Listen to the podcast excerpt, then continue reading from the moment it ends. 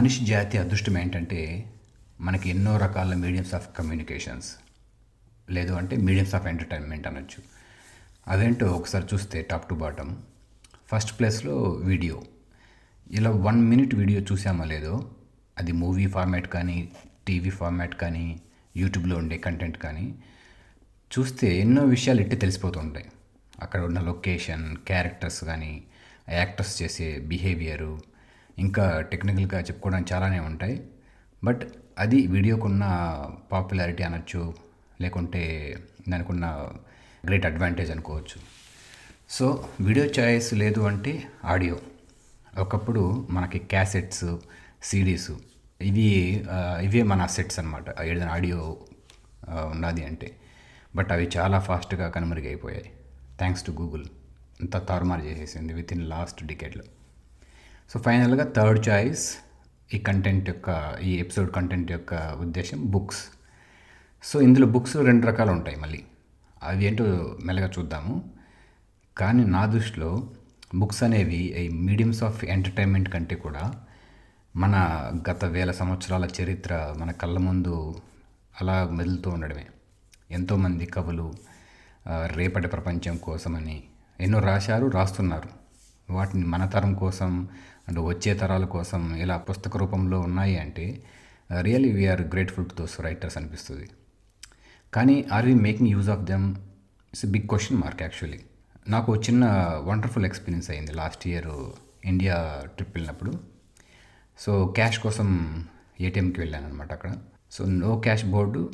As usual అప్పుడు no cash is very famous. So no cash board ఉంది కానీ security guard ఉన్నాడు. ఏదో బుక్ చదువుతున్నట్టున్నాడు. చూడగానే వావ్ పర్లేదు అంతా అందరూ ఫోన్స్ పట్టుకొని చూస్తుంటే ఇలా బుక్ చదివేసరికి సెక్యూరిటీ గార్డు హ్యాపీ అనిపించింది. చూస్తుంటే హిందీ బుక్ లాగా అనిపించింది అనమాట సో నాకు వచ్చిన ఆ, వచ్చి రాని హిందీలో అడిగాను.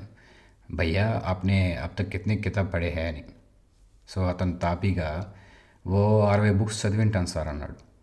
అది తెలుగులో. రైట్ స్లాప్ అనిపించింది. But felt proud about him.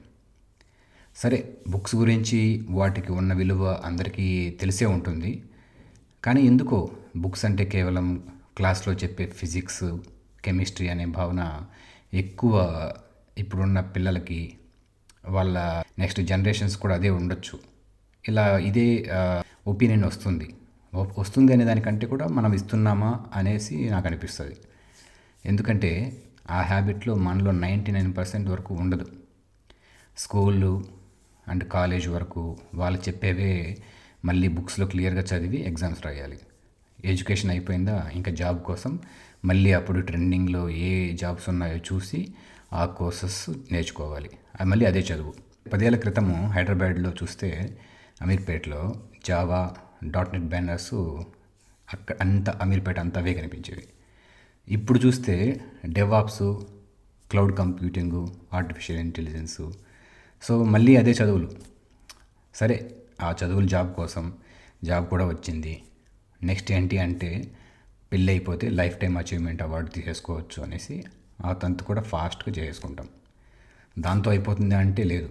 మళ్ళీ డైపర్స్ బిజినెస్ సో ఆ డైపర్స్ బిజినెస్ అయ్యాక ఇంకా కిడ్స్ వాళ్ళ స్కూలింగు ఆ స్కూల్లో కూడా తంతు ఉంది ఇక్కడ మళ్ళీ.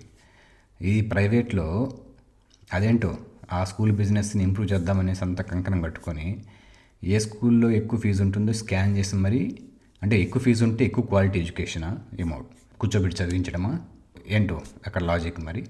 సరే ఎలాగోలా జాయిన్ చేస్తాము. అలా వాళ్ళ లైఫ్ మళ్ళీ బ్యాక్ టు సర్కిల్. మనం అప్పుడు ఏం చేసామో ఇప్పుడు వాళ్ళు చేస్తారు.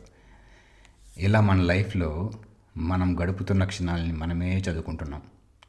ఇలా జీవితం అనే సినిమా అయిపోయే లోపు ఒక మంచి బుక్ చదివామా అనే క్వశ్చన్ వేసుకుంటే ఆన్సర్ ఉందా?